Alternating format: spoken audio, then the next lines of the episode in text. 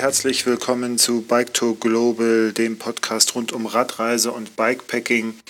Ich freue mich sehr, euch nochmal vor Weihnachten sprechen zu können, beziehungsweise ähm, für euch reden zu können. Und ähm, ich fange eigentlich gleich mal an. So, ein, das Thema, was ich heute mal so als Schwerpunktthema genommen habe, ist Reisen trotz Familie. Denn ihr habt ja immer wieder Fragen an mich, wie ich das dann eigentlich alles organisiere mit dem ganzen Fahrradfahren, mit den ganzen Fahrradtouren, mit meiner Familie, mit der Arbeit, wie man das hinbekommt. Und äh, dem Thema wollte ich mich nochmal etwas weiter widmen. Aber davor erzähle ich euch erstmal von meinem Overnighter und das geht dann nahtlos über in meine Technik-Ecke sozusagen, Neuheiten und Technikrams und dann erzähle ich nochmal ein bisschen was zum Atlas Mountain Race und äh, am Ende greife ich nochmal ein, zwei Fragen von euch auf.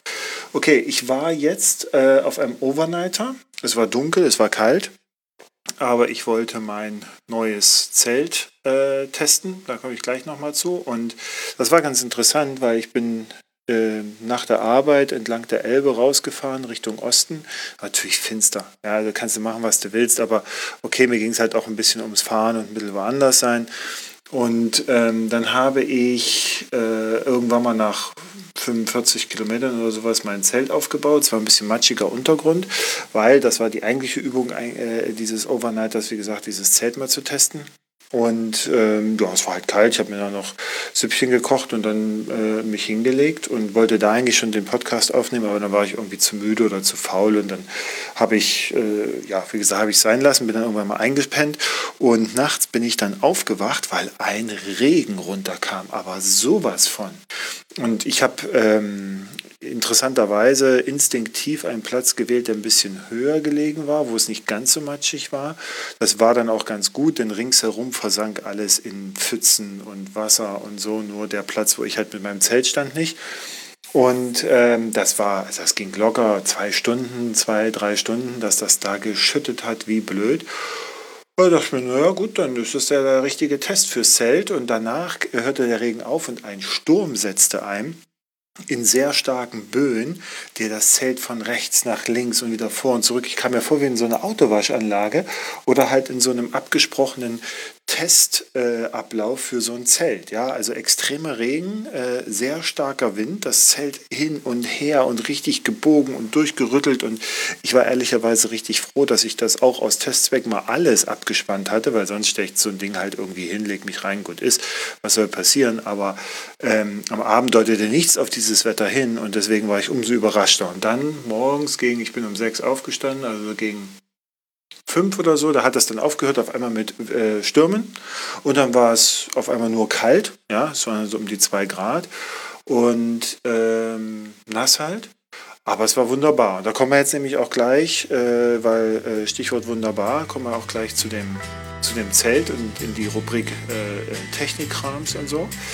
Ähm, ich habe ja, wie ihr wisst, ähm, das Vengo oder Wango äh, F10 Helium UL1 Zelt mir geholt.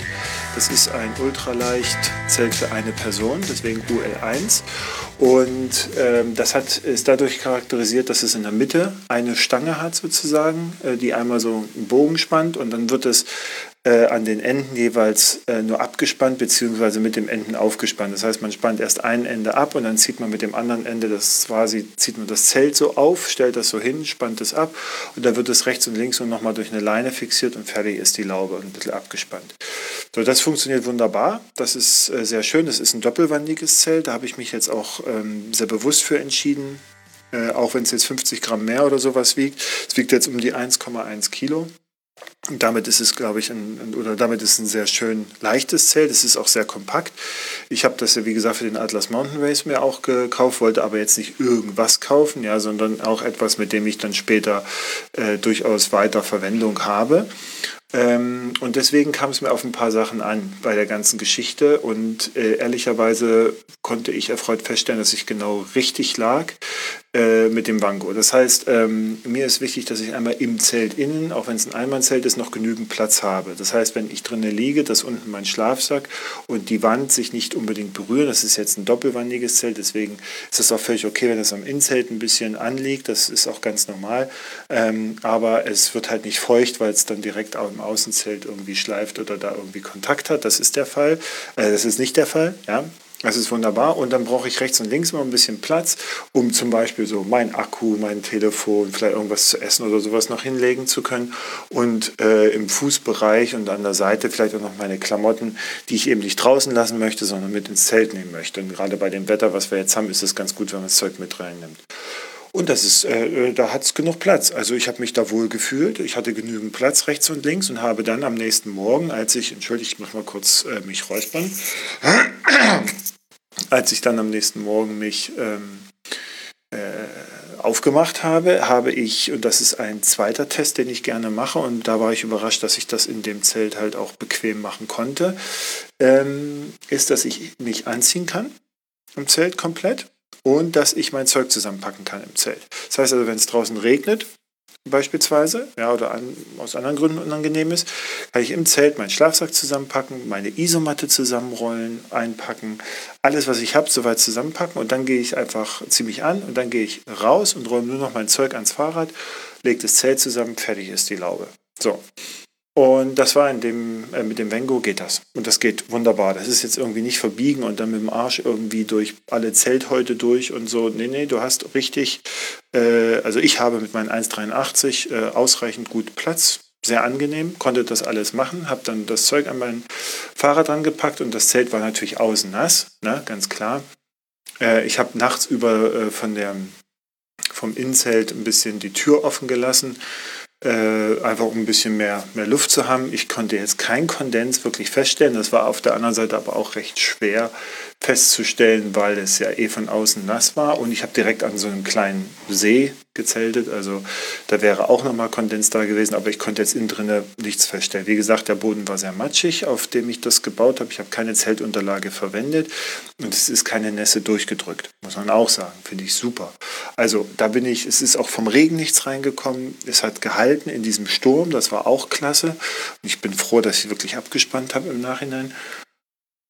Ja, also ihr, ihr, ihr hört mich quasi begeistert und was dieses Vengo angeht und äh, dann habe ich es, wie gesagt, äh, zusammengepackt. Man muss auch sagen, ich habe, nachdem ich die Nordisk Zell, das Lofoten und das Telemark getestet habe, die haben ja so eine silikonbeschichtete Außenhaut und die ist, wenn da Wasser drankommt, das ist halt, das Wasser liegt da drauf, das ist halt richtig nass das geht auch nicht so wirklich ab. Also, ähm, und das, die Außenhaut jetzt von dem Vengo, ich weiß nicht, was da unterschiedlich ist, müsste ich nochmal nachgucken. Die war jetzt nicht unangenehm. So, und ich habe das zusammengefaltet, dann war ganz normal, habe das zusammengerollt, eingepackt. Das hat die Länge eines Unterarms sozusagen, wenn das zusammengepackt ist.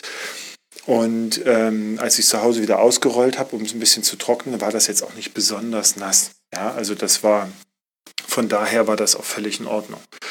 So, und ähm, vielleicht nochmal, um, um das noch, noch ergänzend zu erzählen, das hat diese eine Stange, ne? also es hat insgesamt hat es drei Stangen, aber es gibt halt eine ganz große Stange, die einmal so quer rüber geht und die ist so vorgeformt. Das heißt, die hat ähm, Stangensegmente, die sind unterarmlang und äh, dann äh, werden die zusammengesteckt und dann hat es so zwei Winkel, sodass man quasi schon wie so ein Tor als Stange, äh, wenn das zusammengesteckt ist, hat. Und die, die schiebt man dann in den Gestängekanal. Das könnte ein bisschen leichter gehen, aber es ist schon okay so. Und äh, dann wird die rechts und links halt fixiert und dann, wie gesagt, aufgespannt.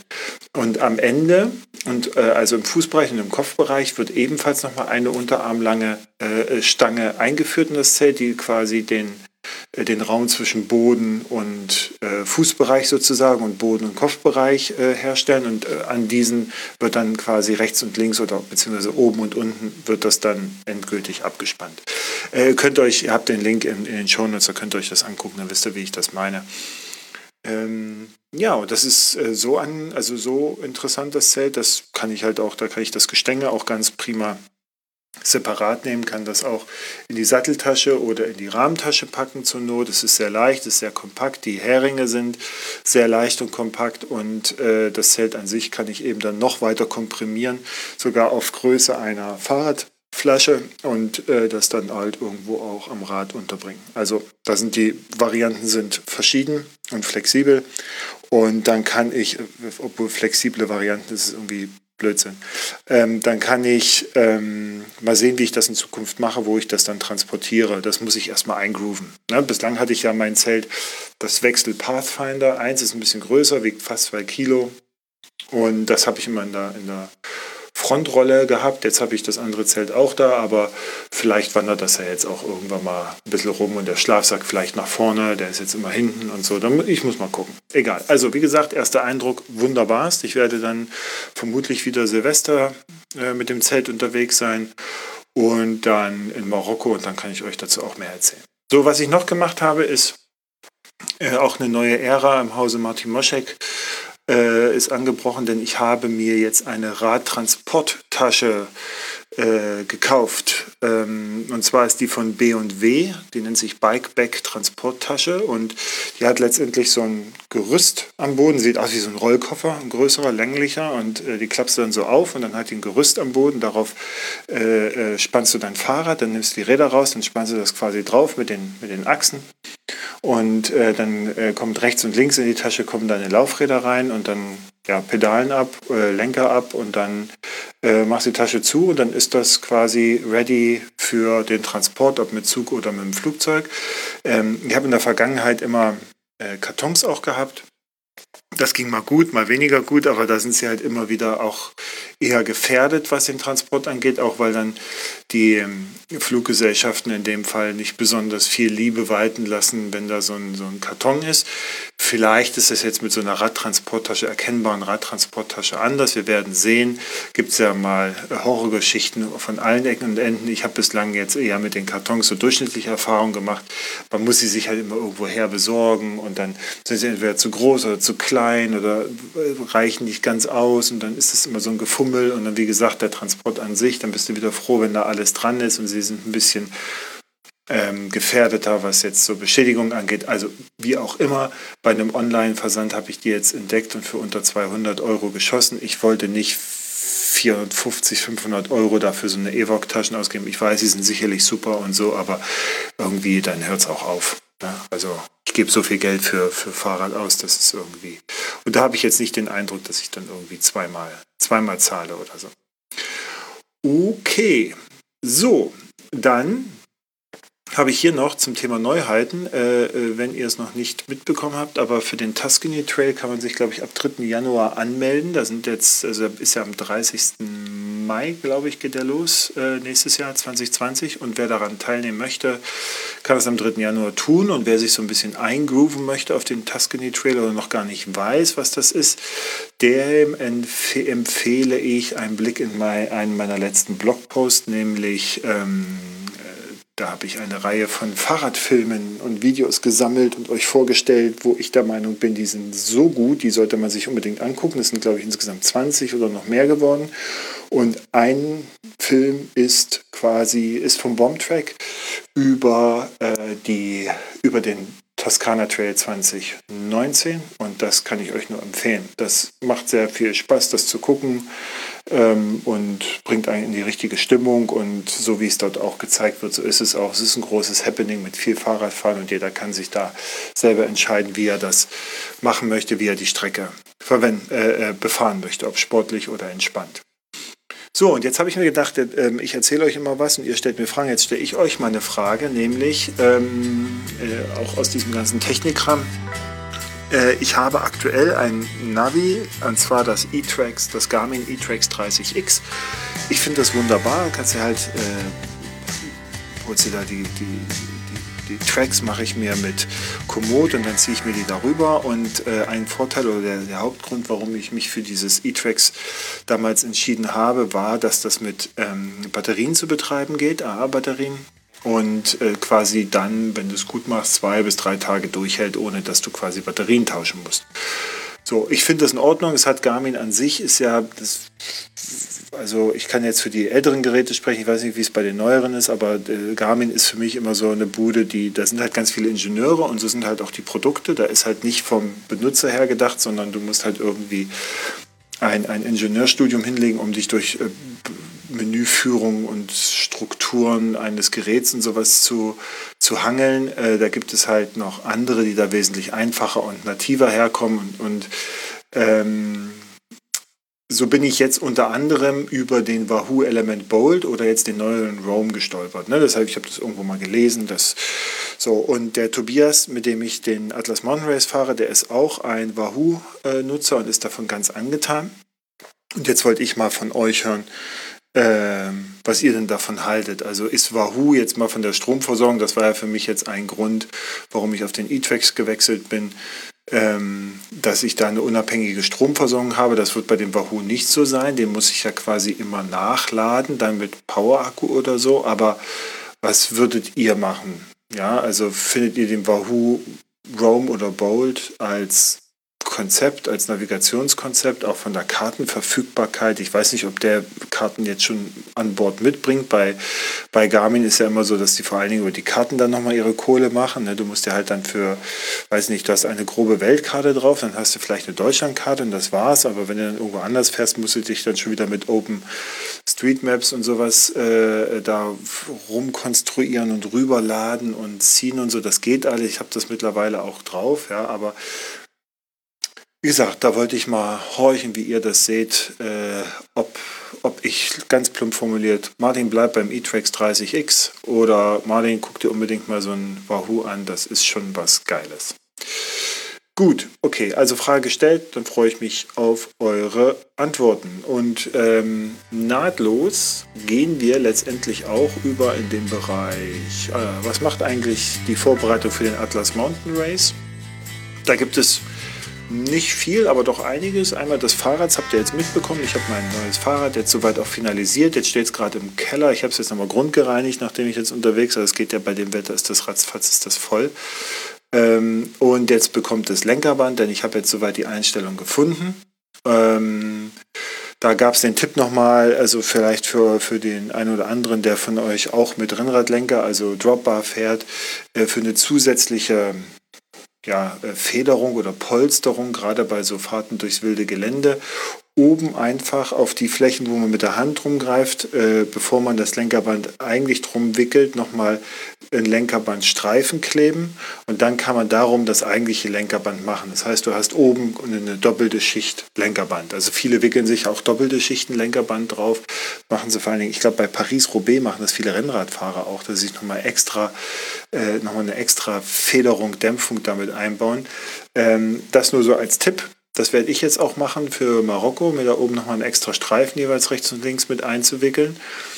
Und äh, dann wollte ich euch sagen, ich habe ja als Lampe die Busch Müller IQX äh, äh, mir da geholt und das, äh, die finde ich richtig gut. Also ich habe da, ähm, muss sagen, ein, ein, ein sehr gutes Lichtbild und äh, die arbeitet hervorragend. Das finde ich, äh, also ich habe sonst eine Supernova, habe ich eine Supernova? Nee. Ich habe eine Son äh, am, am anderen Reiserad. Da war ich jetzt nicht so angetan. Genau, eine Son Edellux. Äh, von der war ich jetzt nicht so angetan. Also die macht auch okay Licht und so. Aber diese IQX, die ist wirklich die ist ordentlich. Also da muss ich sagen, das finde ich klasse. Also guckt sie euch mal an, die ist auch nur halb so teuer, glaube ich, ähm, wie, die, wie die andere Lampe, die ich euch gerade gesagt habe, fällt mir schwer nicht ein. Es ist vor Weihnachten, Leute.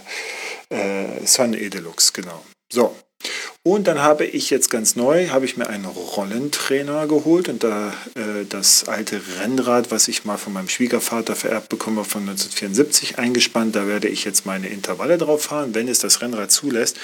Also bei den ersten Fahrten habe ich gemerkt, das Tretlager ist jetzt vielleicht nicht ganz den Belastungen, die meine Beine mittlerweile ausüben können, gewachsen, aber wir werden mal sehen. Ähm, aber das war jetzt für mich auch der Punkt bei diesem ganzen Wetter da draußen. Also ich bin sonst immer draußen, draußen fahren und alles, aber du machst ja halt, das ganze Rad ist im Eimer, das nervt dich dann auch irgendwann und ja, und dann kann ich lieber meine, meine Intervalle äh, da auf der Rolle fahren und da stört mich auch keiner, weil sonst auf der Strecke, wo ich das sonst immer mache, da ist ja doch dann immer noch mal ein Trecker oder noch mal ein Pferd oder noch mal ein Spaziergänger und äh, ja, das ist halt nicht ganz so optimal.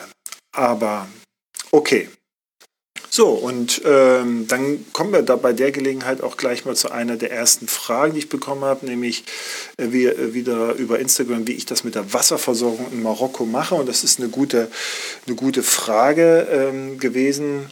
Also wir werden dort natürlich jetzt ganz besonders äh, in Gegenden unterwegs sein, wo es nicht wirklich Wasser gibt. Also es ist in dem Track sind Wasserstellen markiert, wo wir Wasser ziehen können. Wir müssen das auch filtern.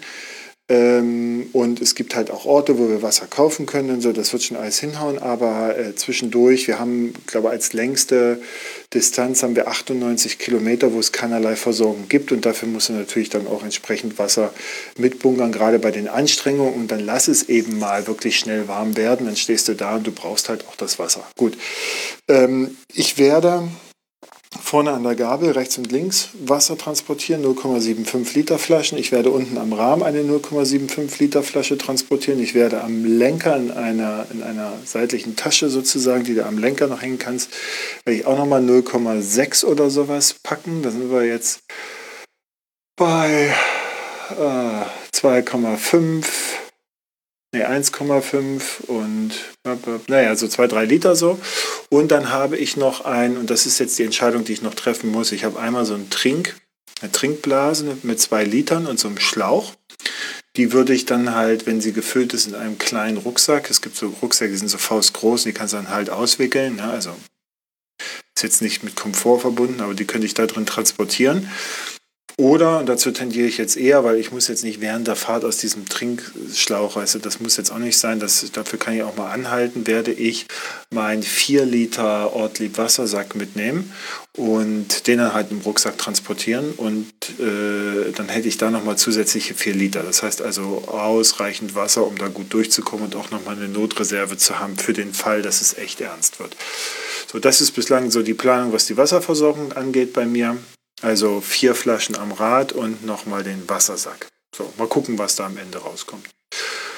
Äh, an Ausrüstung habe ich auch noch ein bisschen was gemacht. Also ähm, ich habe mir so eine Überhandschuhe geholt. Das ist jetzt ehrlicherweise, ich habe hadere die ganze Zeit dass ich nicht richtige Handschuhe finde. Und zwar richtig heißt bei mir, dass ich welche habe, die halt eben warm sind im Winter, aber wenn es ein bisschen regnet, eben auch wasserdicht genug sind, dass ich damit eine ganze Zeit fahren kann und dass sie danach auch wieder schnell trocknen.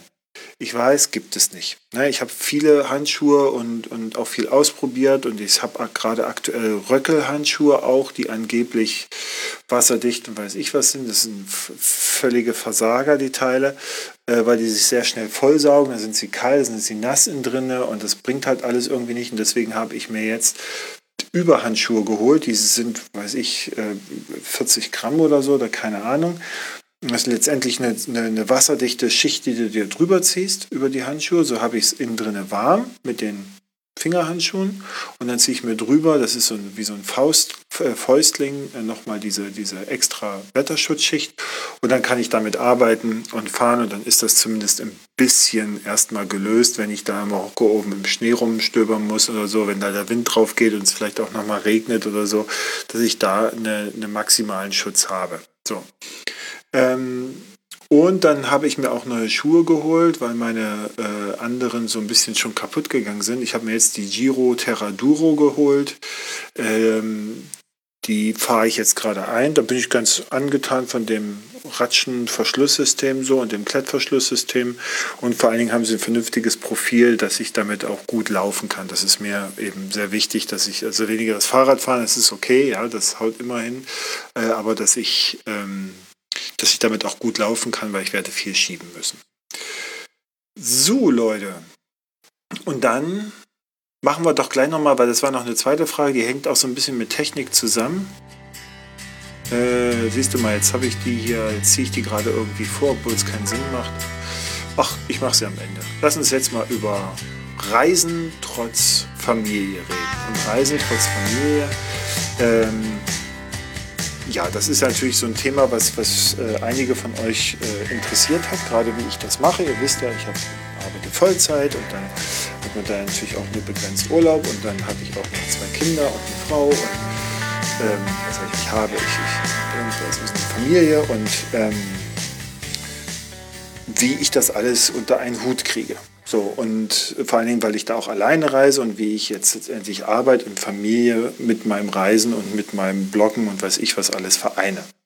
Muss ich sagen, früher war das natürlich überhaupt kein Problem. Ne? Da war ich mal vier Monate weg, sechs Wochen, ein Monat, so, das war, habe ich gesagt, so, ich bin jetzt weg und dann komme ich halt irgendwann wieder, äh, als Student sowieso. Ne? Und ähm, aber seitdem man jetzt eben mit Job und Familie zu tun hat, ähm, es war für mich halt auch, also da ändern sich natürlich die, die, die, die Umstände, das ist selbstverständlich und ich bin halt auch allem verpflichtet. Ich muss auch sagen, ich mache meinen Job sehr, sehr gerne und ich mache ihn auch sehr leidenschaftlich und ich bin auch sehr gerne mit meiner Familie zusammen und bin da auch hinterher und bin natürlich auch sehr gerne mit dem Fahrrad unterwegs und alleine. So. Ähm, und das alles unter einen Hut zu kriegen, klingt jetzt auf den ersten Blick unmöglich, ist aber machbar. Und ich glaube fest dran, wenn man etwas wirklich will ja, und möchte, weil es die Leidenschaft ist, dann kriegt man das auch hin.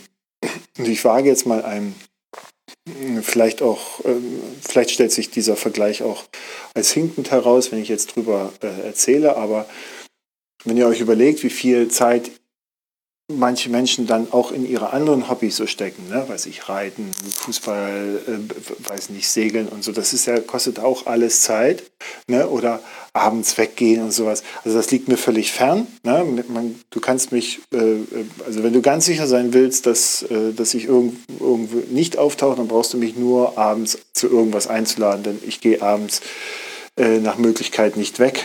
Ähm, ich bin lieber, ich mache lieber meinen Kram. So. Und die Zeit, die jetzt aber andere verwenden natürlich für ihre Hobbys, die nehme ich mir und strukturiere sie halt nur anders. Das heißt, ich nehme sie mir nicht stückchenweise, mal hier zwei Stunden oder da drei Stunden oder da mal so, ne, sondern ich nutze das dann halt für mich und ich ziehe das Ganze zusammen. So, und ich habe ähm, mit meiner Familie, und das ist vielleicht jetzt auch noch ein, ein ein Vorteil des Ganzen. Ich habe halt, als ich meine Frau, jetzige Frau kennengelernt habe, war schon immer klar, da habe ich ja auch schon so gelebt. Ne? Das waren meine Fahrradtouren, äh, waren damals auch schon wichtig und ich habe von Anfang an klar gemacht, dass es, also wir, wir können da gerne irgendwie das Leben zusammen bestreiten, aber ähm, ich bin da was das Fahrradreisen angeht und das Fahrradfahren angeht, das ist schon sehr wichtig und das werde ich mir und möchte ich mir auch behalten. So, und das setzt natürlich eine gewisse Toleranz dann beim Partner voraus und ein Wissen, und da habe ich schon immer mit, mit offenen Karten gespielt.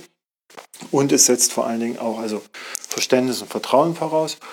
Und äh, das ist aber etwas, was mir jetzt natürlich sehr hilft, weil es halt noch nie, in Anführungszeichen, nie anders war. Also ne, ich habe immer mit offenen Karten gespielt. What you see is what you get. Und das ist halt in dem Fall Martin, der halt auch diese Radreisen macht und der auch diese, diesen Drang dazu hat, das zu tun. Und, und äh, das auch in Verbindung mit dem Fahrrad. Also das war schon immer klar, worauf man sich da einlässt.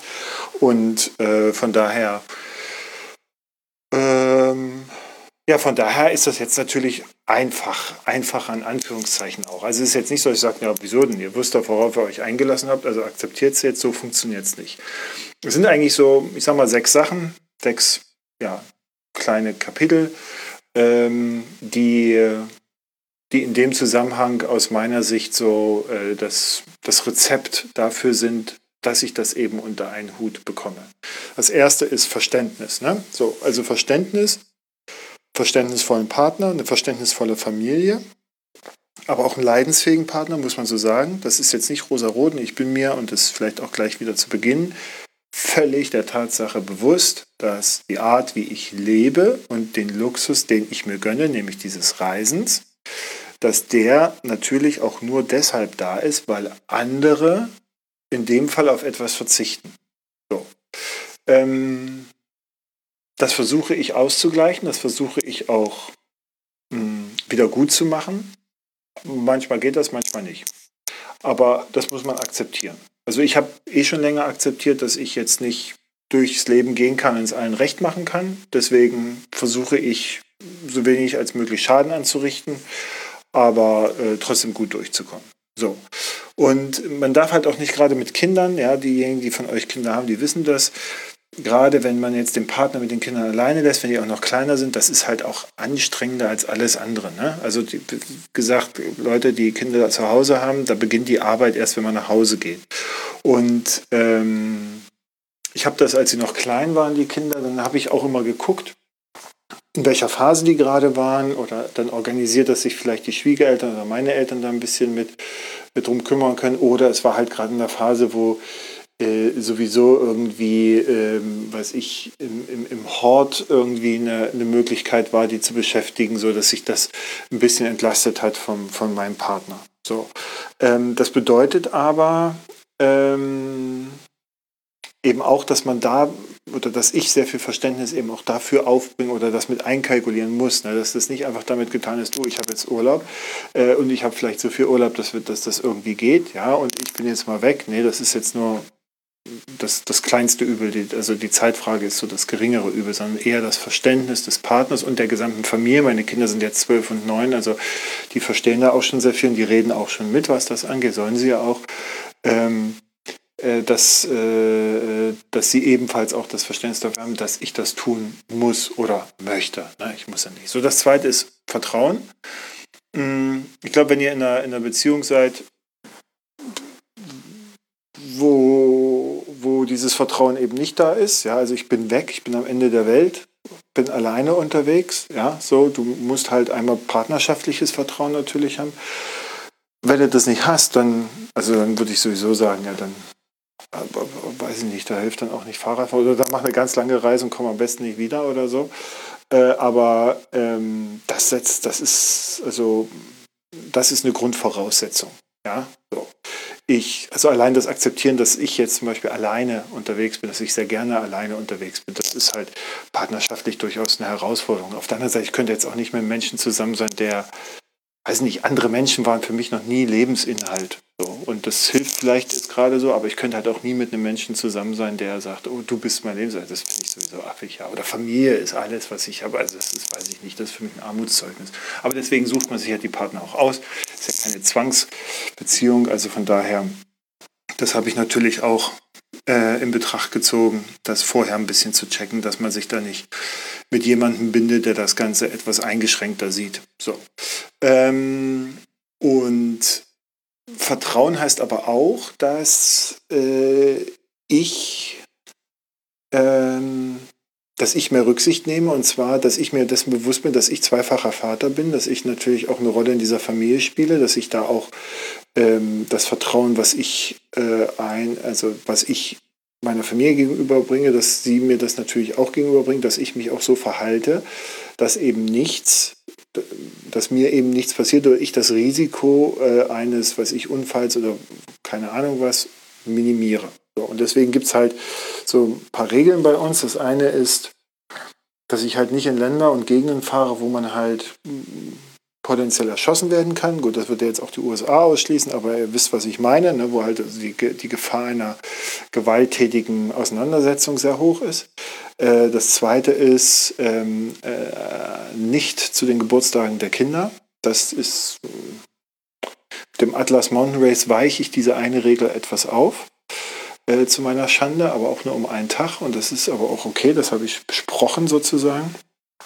Und äh, alle zwei Jahre darf ich auf große Tour gehen. So, große Tour heißt zwei, zweieinhalb Wochen, drei Wochen unterwegs sein. Das hat auch ehrlicherweise, das hat weniger damit zu tun, dass ich das jedes Jahr machen möchte, sondern einfach auch, ich habe ja gar nicht so viel Urlaub. Ne? Du musst halt immer gucken, ein Jahr machst du mehr Familie. Dann mache ich dann aber auch nicht, also mache mal einen großen Urlaub, dann mache ich aber auch nicht jede Kleinigkeit nochmal im Herbst irgendwie mit, sondern spare mir dann die Tage auf, um sie dann im nächsten Jahr sozusagen in einen größeren Radurlaub zu investieren. Das ist halt immer so ein Hin und Her. Ähm, da muss man ein bisschen schauen. So, ich habe jetzt 30 Tage Urlaub, ehrlicherweise. Das ist eine ganze Menge. Äh, da kann man schon viel mitmachen. Und äh, wenn man das geschickt plant, dann hat man auch, also kriegt man schon mal so die, die Tage raus. Und das wiederum hat dann mit dem Vertrauen und, und, und dem Verständnis der Familie zu tun, dass man eben sagt, okay, Leute, wir, na, ich, also ihr könnt gerne dann noch zwei Urlaube oder sowas machen äh, äh, kleine, aber da bin ich dann halt nicht dabei, da bin ich arbeiten, weil ich brauche diese Urlaubstage, um dann im nächsten Jahr wieder eine Tour zu machen, beispielsweise. So, das ist dann okay, das hat sich so, hat sich so quasi ein, eingestellt. Das wird jetzt aber auch nicht permanent so sein, denn ich war jetzt in diesem Jahr 2019 im Frühjahr ja in Afrika unterwegs und jetzt bin ich gleich im nächsten Jahr im Frühjahr in Marokko.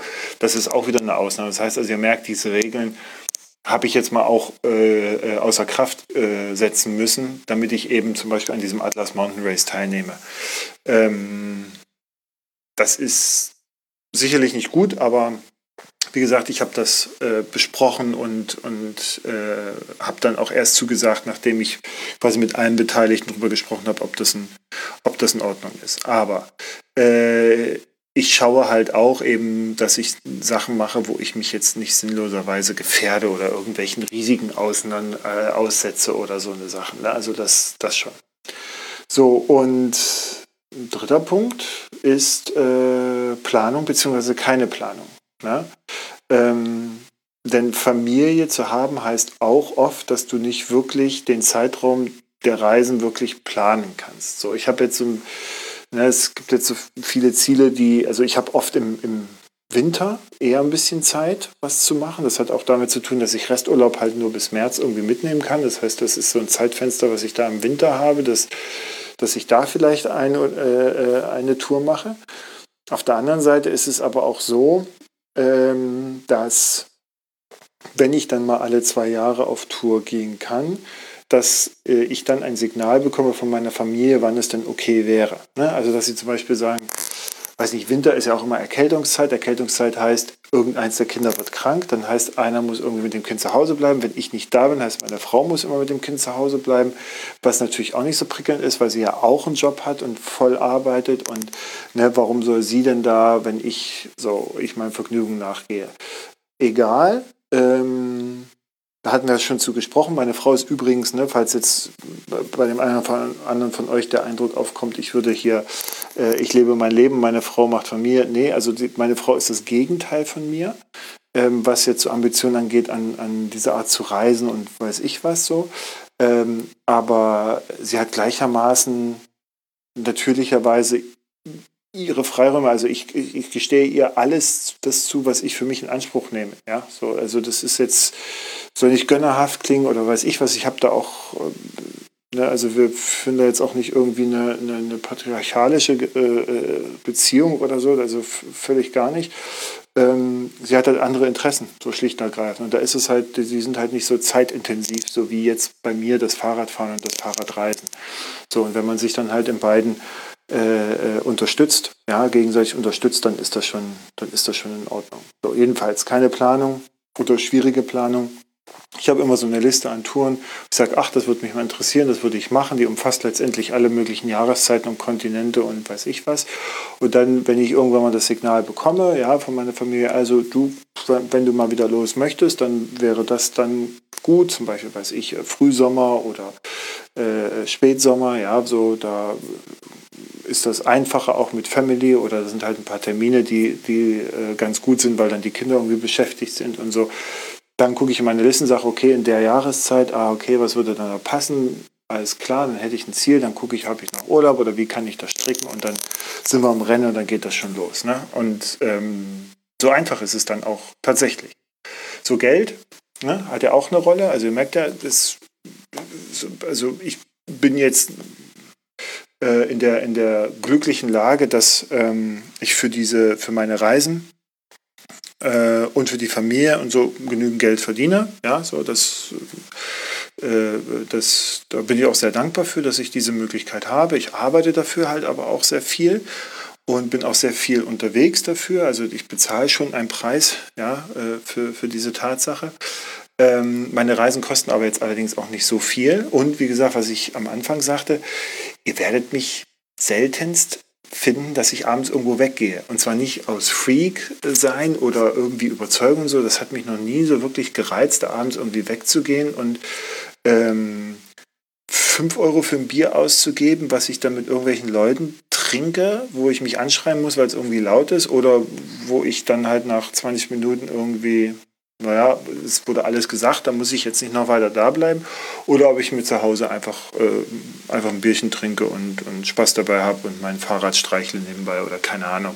Ja, also jetzt überspitzt. Jedenfalls damit spart man auch schon eine ganze Menge Geld. Ne? Wenn du mal überlegst, was du da so teilweise am Wochenende durchziehst für äh, abends mal weggehen oder so, dann, oder es reicht schon, wenn du reitest als Hobby. Oder äh, mein ältester Sohn ist, ist äh, im Basketball jetzt, ja, da wirst, du halt auch Geld los. So. Und all das äh, wenn du dir das schenkst, dann kostet so eine Tour nicht mehr als dein Sporthobby äh, im Jahr. So, und ganz ehrlich, also über Kosten einer Radtour habe ich ja schon in einem anderen Podcast gesprochen. Ich bin da jetzt gerade so bei, kommt drauf an, vielleicht 20, 25 Euro am Tag. Und da geht es mir dann gut und alles in Ordnung. Und ja, also das passt schon. Aber natürlich muss man darauf Rücksicht nehmen, ne, dass du guckst, hat die Familie, also nicht, dass du unterwegs bist und zu Hause äh, kochen sie schon die Gürtel aus, weil sie sonst nichts mehr zu essen haben und pflücken Gras auf der Wiese. Also so sollte es natürlich äh, auch nicht sein. Aber da passe ich dann manchmal auch mein, äh, meine Art des Reisens an. Ne? Dann, äh, es muss ja nicht immer sonst wo sein, sondern es kann ja auch um die Ecke sein. Also mir geht es ja, ja oft auch darum, einfach nur unterwegs zu sein und auch mal alleine zu sein und Fahrrad zu fahren und zelten und weiß ich was. Äh, das kann man in Schleswig-Holstein auch machen. Da muss man jetzt nicht irgendwie in die große weite Welt hinaus. Ähm, ja, so und ähm, wenn ich dann unterwegs bin, dann, ähm, das ist so der, der, fünfte, fünfte Kapitel unterwegs sein, äh, ab und zu dann doch nochmal ein Lebenszeichen schicken. Ne? Das war früher, war das halt echt schwer. Ich weiß noch, da bin ich irgendwie zehn Tage durch Mali irgendwie gehuschelt und hatte nie die Möglichkeit, zu Hause Bescheid zu geben. Und äh, habe das dann erst aus Timbuktu oder nee, aus Mopti hinter Timbuktu ähm, am, äh, an so einem Fluss da äh, habe ich die Möglichkeit gehabt, einen Fax zu schicken damals und äh, mich wieder zu melden. So, und das ist natürlich heute anders. Heute bin ich ähm, ja eigentlich allzeit verfügbar und ich schicke dann halt auch immer alle drei, vier Tage mal ein kleines Lebenszeichen nach Hause, beziehungsweise äh, also ich versuche jetzt nicht zu telefonieren, einfach weil es auch, ist auch eine Geldfrage, ja, so. Aber auf der anderen Seite, so ein Telefonat kommt halt manchmal auch zu einer ungünstigen Zeit. Weißt du, du bist gerade hier Sommer so eine äh, La Paloma und dann rufst du zu Hause an und da ist gerade das eine Kind dreht gerade durch, das andere äh, ist krank, weißt du so, und dann hast du da auch deine, deinen Partner da am, am Telefon, der gerade auch die Schnauze voll hat. Also das ist dann auch nicht so förderlich. Also da, ja, also ich schicke WhatsApp und äh, ein paar Bilder und so und dann verabreden wir uns manchmal zum Telefonieren. Es ist jetzt aber auch nicht so, also ich weiß nicht wie ihr, ich muss nicht jeden Tag mit meiner Familie telefonieren, ja, das ist halt, es ist jetzt nicht lieblos gemeint, aber meine Güte, wir sind so die ganze Zeit zusammen und wir haben halt ein Verbundenheitsgefühl, aber da muss ich jetzt nicht jeden Tag irgendwie Schatzi, Mausi und so ein Zeug, also weiß ich nicht, es ist, ihr merkt das schon, es entspricht nicht meinem Bild eines, einer Beziehung und eine, eines menschlichen Zusammenseins, dass man sich da jeden Tag irgendwie dessen versichern muss, dass man irgendwie äh, da ist. Also das finde ich irgendwie ein bisschen merkwürdig. Also ich melde mich recht wenig. Als ich jetzt in Ostafrika war, habe ich mich zweimal in zweieinhalb Wochen gemeldet. So. Also habe ich eine WhatsApp geschrieben, hab, ich lebe noch, so, äh, alles gut, tschüss. So, das reichte auch. Und das ist auch völlig in Ordnung. Und dann, das führt jetzt automatisch zum, zum sechsten Kapitel, ja, wiederkommen, wieder ankommen. Ähm, darauf sollte man sich einstellen. Ne? Also das Netz ist ja voll von Leuten, die dann wieder ankommen und dann, oh, und dann, also was man dann auch immer da sagen muss, so, ach, hier ist ja alles so, es ist ja so anders, ne? ich war jetzt gerade so weg und jetzt hier ist alles so anders, wieder dieser Stress und ich war so frei. Wer mich jetzt auch so ein bisschen gehört hat und meinen Blog liest, weiß, dass ich ähm, davon überhaupt nichts halte, ja. Ähm, aber wenn du Familie hast und so ein Leben führst, wie ich es jetzt gerade äh, tue, dann muss dir eins klar sein, wenn du wiederkommst, interessiert das keine Sau. Ja? Und ähm, es ist halt auch sehr oft so gewesen in den letzten Jahren, dass ich halt nach Hause gekommen bin. Entweder wurde ich halt am Flughafen abgeholt oder am Bahnhof oder halt nicht. Bin dann halt irgendwie alleine nach Hause gekommen und dann, ja, schön, dass du da bist. Ähm, wir brauchen noch Milch. Kannst du das gleich nochmal machen, bevor du dich jetzt äh, irgendwie duschst? So, ja, so, weil es mag ja sein, dass du gerade voll der Held bist und die Welt entdeckt hast und äh, unglaubliche Leistungen vollbracht hast und toll, so, ne, da kriegst dann, so ist auch in Ordnung. Äh, aber das interessiert zu Hause leider gar keinen. Ne? Also was heißt leider? Es interessiert zu Hause keinen, weil da ist ein Alltag, der marschiert einfach weiter.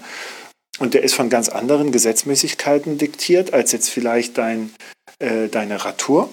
Und dann musst du dich da ratzfatz eingliedern. Und dann es kommt durchaus vor, dass wir ähm, erst Tage später darüber sprechen. Also ich habe jetzt auch nicht das Bedürfnis zu Hause irgendwie das und dies und jenes, weil ich manchmal auch, komme ich von der Tour wieder, da weiß ich jetzt auch noch nicht, was ich da erzählen soll, sondern so, ja, Tag, alles gut, dann packe ich mein Zeug aus und äh, äh dann geht das los. Dann weiß ich, dann komme ich an und fahre dann gleich schon wieder irgendein Kind zum Training oder ich fahre einkaufen oder ich wasch ab oder mache halt irgendwas und so. Und dann, wenn dann vielleicht das Wochenende ist oder so ich dann die Bilder so ein bisschen habe, dann ähm, kommt da durchaus auch Interesse auf und dann zeigt man mal kurz, aber das ist jetzt auch nicht so exzessiv. Ja, also da ist jetzt auch nicht so, seitens meiner Kinder sowieso nicht. Das, also die interessiert sich eher, dass ich jetzt da bin und, und äh, dieses, für die ist es aber auch okay. Ich bin ja auch oft weg. Also sie wissen halt auch, dass ich oft nicht da bin. Manchmal kriegen sie es auch nicht auseinander, ob ich jetzt arbeiten war oder ob ich auf Radtour war.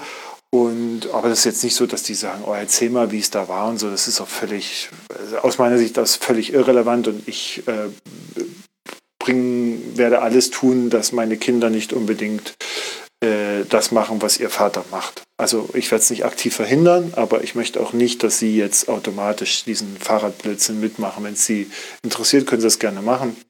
Ansonsten nichts. Also das ist auch merkwürdig, wenn Eltern ihre Kinder da nur, weil sie sich selber für Fußball oder Motorsport oder äh, Baumschnitzen interessieren, dass das die Kinder auch machen müssen. Das ist irgendwie auch, auch ein Thema, was ich merkwürdig bzw. psychologisch sehr bezeichnend finde. Egal. Ähm, Netto-Botschaft.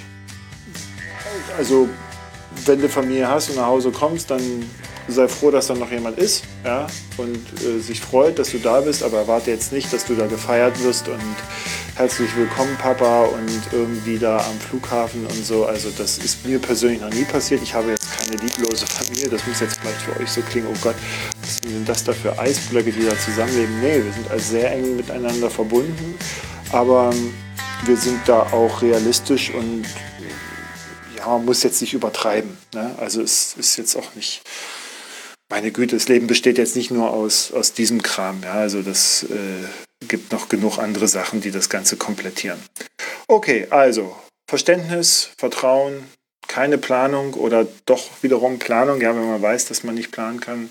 Geld natürlich, unterwegs, vielleicht ab und zu mal sich melden und äh, beim Wiederkommen nicht wirklich damit rechnen oder damit klarkommen, dass äh, nicht die eigenen Erlebnisse erstmal im Vordergrund stehen, sondern eher der Familienalltag, der ja weitergegangen ist. So.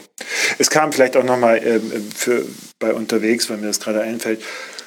Ich habe da auch oft Gespräche mit meiner Frau ähm, gehabt, wenn wir dann telefoniert haben. Da ging es gar nicht darum, oh, erzähl mal, du hast Giraffen gesehen, ach toll, sondern da ging es dann eher darum, pass mal auf, äh, Kind 1 hat irgendwie in der Schule, die machen jetzt das und das, wie wollen man das und das regeln? Also wir haben dann sich zehn Minuten telefoniert und haben davon aber acht Minuten auf einfach die Klärung von organisatorischen Fragen äh, verwendet und äh, dann so, ja, hier waren Giraffen, ja, schön, äh, okay, gut, tschüss, weil das ist, meiner Frau ist das völlig egal, ob da jetzt Giraffen sind und so, und ich freue mich halt, dass da Giraffen sind und das muss dann reichen. Ne? So habe ich ein Foto gemacht, ist okay. So, ich genieße trotzdem meine Reise, es ist sehr schön, ja, so und äh, meine Familie freut sich auch, wenn ich da bin. Ich mache auch sehr gerne viel mit meiner Familie zusammen. Ich widme ihr auch sehr viel Zeit, also die Zeit, die ich nicht arbeite oder beruflich unterwegs bin.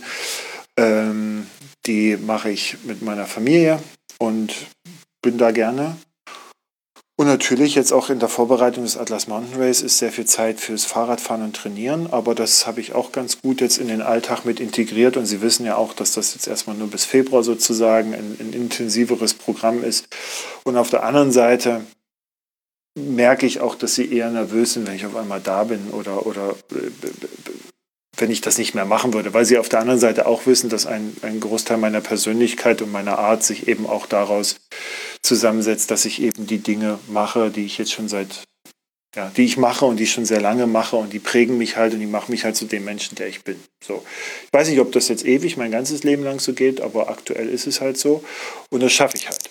Und ähm, das ganze Thema Blog und Podcast und sowas, das packe ich halt in die mir zur Verfügung stehenden Zeitfenster, weiß ich, wenn ich beruflich unterwegs bin, dann bin ich ja abends oft dann in irgendeinem Hotel und sowas, dann nutze ich die Zeit dafür, um, weiß ich, meinen, meinen Blog weiterzuschreiben oder einen Podcast aufzuzeichnen. Oder ich mache es manchmal nachts, dass ich schreibe. Äh, das passt da schon mit rein, das schaffe ich. Und ich, ich meine, ich bin beruflich in der Kommunikation und das bisschen Blog, was ich jetzt hier mache, das ist, das, äh, das das passt immer dazwischen. Das ist nicht wirklich aufwendig. Das kostet Zeit, aber es ist jetzt auch nicht wirklich aufwendig. Und es ist, seht's mal so, es ist ein Hobby, es ist Leidenschaft. Und Leidenschaft macht Spaß und äh, dafür ist man auch bereit, äh, Zeit zu investieren und äh, viel zu organisieren. So. Das ist letztendlich ähm, alles, was ich euch erzählen wollte rund um das Thema Reisen trotz Familie. Also wenn der eine oder andere von euch da auch jetzt überlegt, Mensch, jetzt habe ich irgendwie zehn Kinder, aber ich möchte dann doch mal wieder auf Radtour und so, dann merke ich ja auch immer, dass dann die Diskussionen anfangen und dann der Partner da und egal, ob das jetzt Mann oder Frau, ne, also das ist jetzt nicht immer so die, die, diese, diese äh, Geschlechterstereotypen, da braucht man gar nicht mit anfangen, weil die Blödsinn sind. Äh, das ist jetzt völlig egal, wer da jetzt der Partner ist, der da dann das vielleicht nicht so prickelnd findet. Und das ist auch völlig in Ordnung. Und das ist natürlich auch überraschend, wenn du jemanden geheiratet hast und dann äh, hast dich so auf Familie eingestellt und auf einmal äh, fängt er an, sich ein Fahrrad zu kaufen und will dann auch die Welt entdecken, dass dann man natürlich dann irgendwann mal ein Fragezeichen setzt und sagt, sag mal, merkst du es noch? Wir haben irgendwie 18 Kinder und äh, wie soll ich denn das alleine schaffen? Also da muss man halt gucken, ne, wie man das hinbekommt. Das ist, also da kann man auch so mit kleinen Schritten arbeiten. Wie gesagt, Overnighter bieten sich immer an. Das finde ich äh, ist eine, eine ganz gute Möglichkeit, da erste Erfahrungen zu sammeln. Und dann, ähm, klar, es gibt einige, ich, äh, von denen ich weiß, die zum Beispiel Familienurlaube eben mit Radtour verbinden. Ne? Sie sagen, sie fahren irgendwo zwei oder drei Wochen hin, sind da eh, nehmen ihr Fahrrad mit und machen dann dort äh, äh, Tagestouren oder halt äh, mal zwei, drei, vier Tage allein unterwegs und kommen dann wieder halt zu dem Ferienhaus oder Campingplatz, wo sie halt auch sind, wieder zurück. Also wenn, wenn man es möchte, dann findet man, glaube ich, schon einen Weg, das zu tun. So, und ich, ich finde die Zeit jetzt gerade toll, auch mit meinen Kindern, wo sie jetzt auch noch kleiner sind oder mittelgroß. Es ist aber auch okay, wenn sie dann irgendwann aus dem Haus sind, dann habe ich wieder Zeit für mich, weil dann muss ich nicht mehr so viel diskutieren mit, was heißt diskutieren, aber dann habe ich nicht mehr so das Thema, okay, jetzt äh, Herbst oder das und das, weil dann sind die weg, ja, dann machen die ihren Kram und ich kann wieder meinen Kram machen. So. Dann bin ich natürlich irgendwann tot, aber das ist, da, da kümmere ich mich dann drum. Ähm, jetzt erstmal so. Gut. Und zum Abschluss hatte ich euch ja gesagt, äh, Fragen und so. Ein paar Fragen, also eine Frage hatte ich ja schon äh, beantwortet, oben im Teil zum Atlas Mountain Race. Wasserversorgung in Marokko. Und jetzt noch eine Frage, die kam. Äh, sag mal, gibt es eine Möglichkeit, äh, von der Steckachse auf Schnellspanner umzurüsten? Ich gehe davon aus, dass der Fragesteller das mittlerweile auch durch eine einfache Google-Search-Anfrage sich selbst hat beantworten können. Aber falls nicht, ähm, ja, man muss natürlich immer aufs Maß auf achten. So ein Achsdurchmesser ist halt ein bisschen größer als so ein Schnellspanner. Schnellspanner sind meistens 9 mm und dann gibt es diverse Sets, die du halt, äh, also einfach ausgedrückt, du schiebst die in die Achse rein und hast dann, verringerst dadurch den Durchmesser und äh, auf ein Schnellspannerniveau und kannst dann Schnellspanner verwenden. Wer das braucht. Ich persönlich finde, Steckachsen sind eine Offenbarung und das Beste, was passieren konnte. Ja, ich fahre jetzt am Norwid Reiserad noch Schnellspanner, ist okay, ja, so das, aber ich an den, an dem Bikepacking-Rad Steckachse. Das Beste, was dir passieren kann. Das hält, das ist, du hast keine Diskussion mehr vom Rad richtig einstellen und keine Ahnung. Und das ist sowas von stabil und leicht und wenig störungsanfällig ich kann es nur jedem empfehlen, der sich jetzt vielleicht ein neues Rad kauft oder so, guckt, dass da eine Steckachse drin ist. Es kommt natürlich aufs Fahrrad drauf an, aber ich würde sagen, mittlerweile ist das, äh, sollte das ähm, durchaus in Erwägung gezogen werden. Gut, liebe Leute, da bin ich auch schon drüber. Ähm, bald ist Weihnachten, endlich. Und dann hören wir uns sicherlich im neuen Jahr wieder. Und bis dahin werde ich fleißig trainieren. Und Anfang Januar noch auf eine kleine Tour gehen, trotz Familie. Und dann äh, haben wir es wieder. Dann hören wir uns in 2020 wieder. Und bis dahin wünsche ich euch ein maximal erfolgreiches Weihnachten. Viel Spaß mit eurer Familie oder wo auch immer ihr seid und was auch immer ihr macht und einen guten Rutsch. Und in diesem Sinne, habt viel Spaß und vergesst das Fahrradfahren nicht.